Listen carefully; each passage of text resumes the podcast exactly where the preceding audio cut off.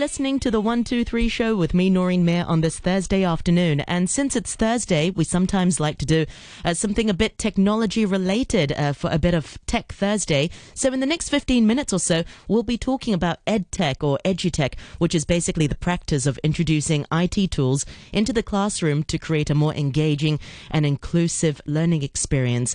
And especially this year, we've seen a rise in them due to the pandemic, and more teachers are using various tools to engage and facilitate learning for their students. And to talk more about this topic, I'm super delighted to be joined by David Tait, the CEO of Mandarin Matrix, which is an educational technology company which specializes in Chinese as a second language and Chinese as a foreign language. Welcome to the program, David, and thank you very much for joining us this afternoon.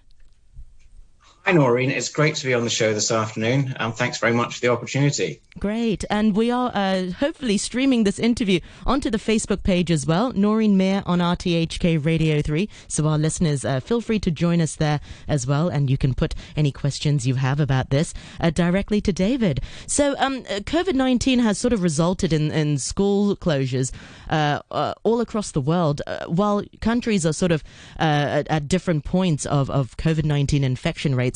Um, I was reading that some 1.2 billion children in 186 countries were basically affected by school closures during the pandemic. And in Hong Kong alone, we've seen that. Schools have been closed uh, since February uh, with a brief opening in June. And hopefully, fingers crossed, uh, set to return this month. Um, you've been in the industry for, for a while now. What are some of the impacts of COVID 19 that you've seen in the education sector? Um, well, first of all, um, I think your data is absolutely right. I mean, it's 1.2 billion kids. It's 90% of the world's students were locked down back basically in the middle of April.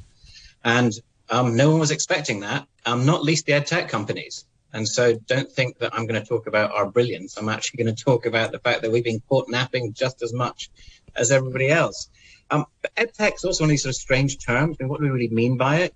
Um, and if you think about it, EdTech's actually been around for a long time. I was just doing a little bit of um, checking up. And, you know, the Chinese abacus was invented in the Han Dynasty in the second century BC. And I think for the listeners, that's probably a good starting point as to where EdTech really came from. Um, however, I would say that most recently we've really been evolving quickly because of COVID. Um, and, you know, a lot of parents assume that after the school um, summer break, everything will be back to normal but it isn't going to be like that. In fact, it's never going to be normal again, I wouldn't say. And the kids aren't back. And so, whatever with this ed tech online is, it's going to be here to stay for some time. Um, and so, just to give a little bit of context, I would imagine that we're always going to be living with a sort of blended educational model into the future. And that's going to be a combination when schools do open up again of the kids being back in the classroom, but also digital in constant support. And that is not going to be something which is going to evaporate just because of COVID. Um, and I also think that the educational establishment themselves, who much like the ed tech companies were caught napping by this, they're going to have to be ready to keep on addressing this. And that isn't just because of future waves of COVID. It's because the expectation from the market is now going to be that we're embracing technology solutions as part of the overall educational landscape. Yeah, I like the way you, you said they were caught napping. I mean, and, and the demands are increasing. I mean, what sorts of demands are, are you sort of seeing? Well, I mean, I can only really speak about um, Mandarin because we're very focused on um, teaching that as a second language. Um, and I suppose what we've found out is that um, technology is vitally important to facilitate the kids in their learning. Um, we actually started in this about eight years ago um, in the print space. And we originally um, were asked by one of the big education groups to come up with a guided reading program for second language Mandarin. And so we came up with six little 10 page books. Um, and they then said, Oh, we like those. We'll have 12. And I said, Actually, we really like them. Could we have 72? He said, Whoa, what's happening?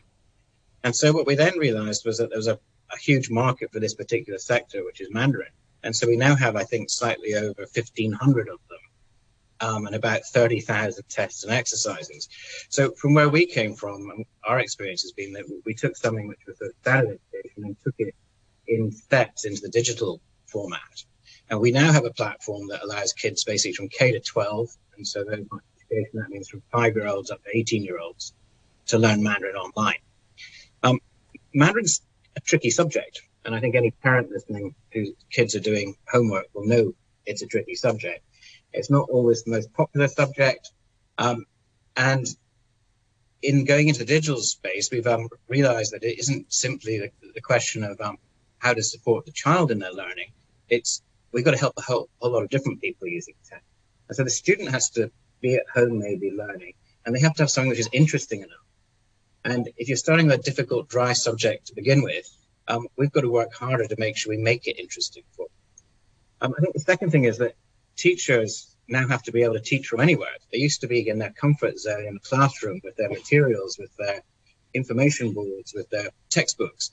Well, that's now over for the moment, but it's always going to be a little bit different going forward. So we have to learn how to support the teachers in a meaningful way so that we're supporting their pedagogical framework, so how they're teaching and how the kids are learning.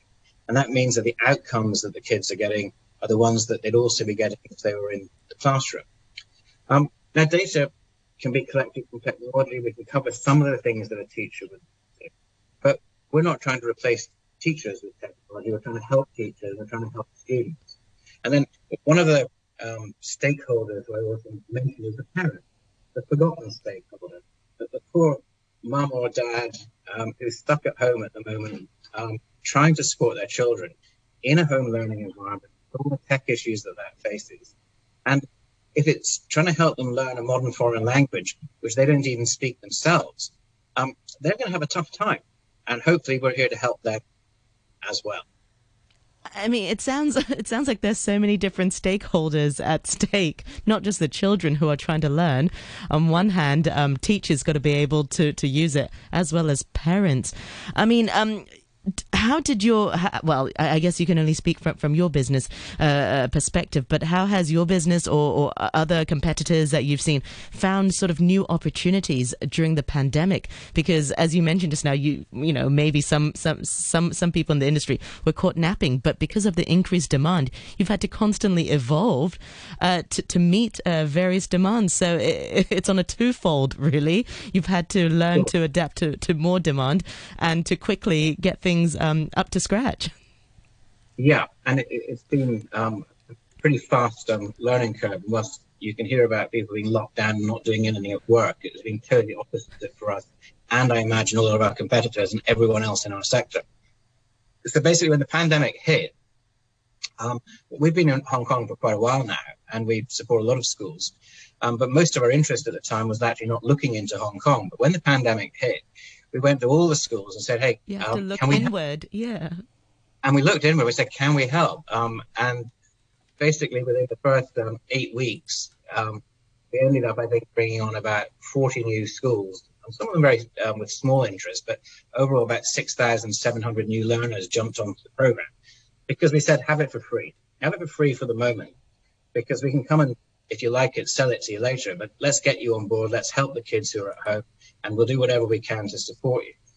Um, so that was just picking up 6,700 in a sort of a two month period over here. In the US, where we've been doing a lot of work supporting dual language immersion programs, and you'd be amazed at how many children are learning Mandarin in the United States. Um, we ended up supporting 12,500 kids just in the state of Utah. And working with the State Board of Education, we were supporting these kids for three hours of Mandarin learning per day we're now supporting kids in 29 states in the US, uh, not all quite as much as Utah, but Arizona, and California are big. So that kept us pretty busy. And we have a small team in America. Um, and then we were approached at the end of March um, by the Department for Education in the United Kingdom, who are running something called the Mandarin Excellence Program, where they're trying to get 5,000 um, students a year to pass A level Mandarin. And so, working with um, University College London, um, we've basically onboarded 77 schools in England um, to bring them on board, supporting them in their lockdown periods. And bearing in mind, sometimes they're locked down and sometimes they're not. So you've got to be able to toggle between one and the other. Um, and so those were opportunities forced upon us. But equally, we were then approached from all sorts of places saying, We've got Mandarin programs, can you help us too? So one of the things which we then did was we looked at our own platform and said, well, it's good, it's fit for purpose, it's working, but how else could we make it better? So one of the things we did is we started changing all the navigation. And this isn't just the sort of scrolling around navigation. This is every line of Mandarin text. We now have available in Spanish, in French, and Japanese, and Arabic. So you've branched out to other languages too. So now we're not going to, we don't teach those languages, but what we allow for is a child whose first language is Spanish to learn Mandarin from Spanish. Sure. Okay. Or if you're French, you learn it from French. Or if you're an Arabic speaker, is this idea that you'd have to learn English first to go and learn Mandarin is just weird. So it's beholden on us as the ed tech um, supplier to see how well we can actually help the learner, whatever their uh, mother tongue is. So in terms of opportunity, um, I think second week of January we had about 28,000 users, and when I checked with my CTO a couple of days ago, we were up at 61,000 users. So we've almost doubled in size in terms of the number of users actually on the platform. Um, and it doesn't mean that there aren't um, problems with it. It just means that we've been expanding rapidly to uh, grab the opportunity as it was pushed in front of us. Yeah. Well, let's talk a little bit about those uh, challenges as well. I, I, find it so fascinating. I mean, congratulations on the expansion of, of business, but at the same time, um, you know, where, where you are you employing more people? Um, and and during COVID, how difficult is it to expand your team? Because as you mentioned just now, um, there's more demand in America alone. You went from just Utah to another 28 states, and then the UK. Yeah. Um, so you've you've got to have more technical support. So where are you getting these guys from? Um, it's um, called looking like a swan, which means that we look graceful on the top, but our little paddling feet are going so fast underneath, you have no idea. And if I said anything else, my staff wouldn't believe me. So there you go. So um, yeah, we, we do have a team in the States, and my chief operating officer, um, fabulous lady called Ashling, um, she was caught out by COVID in Belfast in Northern Ireland. So we're actually running the company from three continents at the moment because people can't get back because of lockdown. So there are business administrative issues, let alone educational issues on top of it.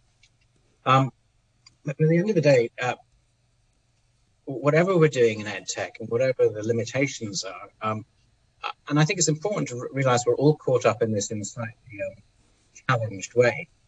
But what we are trying to do is basically work hand in hand with the educators, with the teachers, with the great heads of Chinese departments, the administrators, and principals, um, so that we collectively come out and we navigate whatever the limitations are. And it can be anything from someone not having, you know, their Zoom working properly, and, or they're having too much bandwidth being bubbled up in their house because everyone's at home and doing lockdown. So we have to be prepared for that, but we also have to make sure that what we're actually providing online um, bearing in mind it is confined in many ways to what a computer can do, uh, isn't too repetitive. And we don't want to end up boring the students. And I think ed tech and online education fatigue is going to be a real issue that um, people on the innovation side should begin to address. And I think we can, you know, talk about things like gamification so that we uh, use things like games for children to. Uh, but there's a, a danger in going too fast down that route because we have to make sure that the educational outcomes that students are getting are still the same ones which they would be achieving were they in a normal classroom with the supervision of a great teacher. So I think one of the limitations we have is that we have to keep an eye constantly to what the educational goals are, and we don't let kids down. We've heard about the problems they've had with international examinations and local examinations, and what the outcomes were based on against expectation. Well, that actually does extend to the entire educational um, experience that a child goes through. And it's, I think, holding us to make sure that where we are limited by the tech, we um, expand it to best fit what helps children learn. I think we keep a focus on that. It's it's sort of a double edged sword. I mean, on one hand, it really is a great tool and, and it facilitates, especially now with distance learning and, and online learning. But at the same time, you, you mentioned at the beginning, it's not really a method that replaces uh, conventional teaching. It's not meant to replace the, the, the teachers. At the same time, teachers these days um, need to rely on, on educational tools. I've posted this question onto the Facebook page. Uh, feel free to join us there. Noreen Mayer on RTHK Radio 3. Uh, Neha Says, um, I use Nearpod. Um, it's amazing. Um, I, it's amazing. I use it for mental maths. You can see the children write their answers and it helps me access in real time and see misconceptions. Uh, this informs my planning and understand which children I need to work with to help and which children already understand. Um, and uh, Kelly writes it to say, uh, Pear Deck uh, has been great for student engagement. Seesaw, Flipgrid. I tend to pick up ed uh, edtech ideas on Twitter or listening to podcasts. Uh, Cult of uh, Pedagogy is uh, brilliant. Uh, many thanks uh, for your comments. And it's true, you're, you're seeing, uh, we're seeing a lot of teachers sort of picking up ideas, and it's really a self learning period for them as well because, you know, teachers, you know, they have official training with, with teaching itself, but really this is a new ball game. They're having to do research on various tools that they think might work, and it can be a bit of trial and error. Yeah, it can be very traumatic as well. And um, you know, I, I love that comment about Nearpod because I think Nearpod is a fantastic platform. And in fact, we ran um, virtual summer camps in the US this summer using our platform, but embedded within Nearpod, so that we could um, put the tutor or the teacher into the into actual play rather than just the, the database side of it. And, and I think that there are some really powerful learning management systems and delivery platforms out there which are going to make the teacher's life easier. Um, at the end of the day, though, um, the learning management system is one problem. It's still going to be down to the content that's being imparted to the learner. I think that's where we're working collaboratively um, with different platforms that we can uh, provide a better and better service to the learner and actually to the teacher, because you know we're not just about helping the student, we're the teacher as well. Yeah, and I mean, so what is the future of edtech that doesn't involve edtech fatigue, like you said earlier, you know, because it's going ahead on full steam and many people are embracing it. But there comes to a point where, um, you know, you've got edtech, you've got tools for maths, you've got tools for Mandarin, you've got tools for, for science. Um, it can be a bit overwhelming for students, not to mention the amount of screen time that's already added uh, to their regular. So what is the future of edtech and how can businesses evolve uh, to make sure that, that they meet the, the proper demand uh, of students and teachers? Very good um, question, Noreen. And basically, I think we'll see some consolidation where schools and um, learners want to begin to um, uh, consolidate the number of packages and, for instance, the way that they log on. Uh, and so there, there are now um, single log on solutions which you can then hang the rest of the platforms which are given to schools and. And I think that that will make it less bewildering. And you, if you think about every time you go onto a new platform, it's going to take you 30 seconds to log on to it. If you're doing that every day, all week, onto five different platforms, it's going to get pretty tedious. So I think we can actually help um, by collaborating more with each other within. Yeah. Um, I do think that uh, there will be new approaches coming out quite quickly, and I think you know the classroom in the cloud sort of approach, where everything from live classes through to online labs through to project work through to assessment, all being on the cloud. I think that will become a very much more uh, expected norm for people. And they won't be worried that um, a lot of stuff's being held out there. Um, from our own development plans, um, you know, we believe quite strongly that the, the education story goes beyond uh, the current uh, client base that we have. And we're working with partners up at the Science Park to look at how we use AI, for instance, to develop um, really reactive avatars and bots that support one-on-one language. So in effect, rather than you seeing me on a screen, you would have a basically an avatar which would be fully responsive and actually come up with linguistic support that you might need as you go through the manager. And these are some distance away, but uh, similar technologies already exist. I don't think education, which is typically the fastest to adopt tech, um, has got nearly to where it's going to get to in the next um, 18 to 12, uh, 24 months. But I think what we will see in EdTech are, are totally new approaches which will involve blending of this online uh, classroom. And so there's a more seamless transition between the two. We even get to the point that the avatar actually looks like your teacher. And, time. and then your, your avatar will be working 24 hours, seven for you. The um, huge big sort of disruptive way not, not only will the students dream of their teachers, but also the avatar uh, of their teachers. dream or nightmare, we can discuss that at another time. exactly, a topic for another day. But before I let you go, David, I mean, what's one thing that you've really learned uh, throughout the pandemic, or what's one thing that you know now that you wish you had known at the beginning of the pandemic, uh, or, what a piece of advice that you would give to to other people in this industry that you've learned throughout uh, COVID? Well, I would say that you have to be incredibly reactive, and you um, you have to constantly listen to what the customer wants. And the customer in this case is quite bewildered customer's the school or the customer's the parent at home. But we've got to be in a position where we can support them. And we can't say this is the only way we do it. We have to do it every way they want it. And, and so that, that in many ways is um, why Hong Kong is a great place to be doing this because we're actually in quite an innovative um, tech environment where you have a lot of new companies and startups that support this sort of effort. And I think collaboration is certainly one of the ways forward. I also think that um, it's very important to keep in mind with education that um, it isn't like other businesses. Um, equity in education is very important. Um, education is a birthright. It's not a gift that can be given just because you can afford it. And so, as we develop these tech tools, even if we might be starting in the private sector, we should always have an eye to how we can help communities who are more disadvantaged or more remote and don't have access to great teachers, who don't have access to great materials, who may only be able to rely on a mobile network rather than a land network. So we have to be thinking way outside the box as to how we help education as a whole rather than ed tech just for normal commercial sort of purposes. Well said. Well, very graceful swan, David. I wouldn't have known that, you know, you've had to expand very quickly and, and, and meet various demands.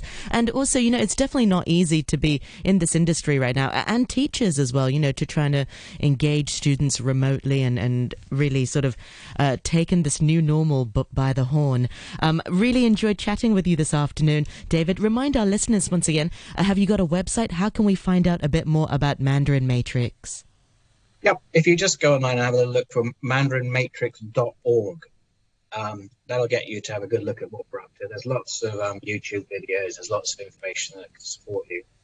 Um, and we'll be happy to hear from everybody. And, and thank you very much indeed, Noreen, for um, having me on the show and to all of your listeners as well. Thank, you. you. very much indeed. And we've been chatting with David Tait, the CEO uh, of Mandarin Matrix, which is an educational technology company that specializes in Chinese as a second language and Chinese as a foreign language. Many thanks for your time, and I look forward to chatting with you again next time. Thank you very much.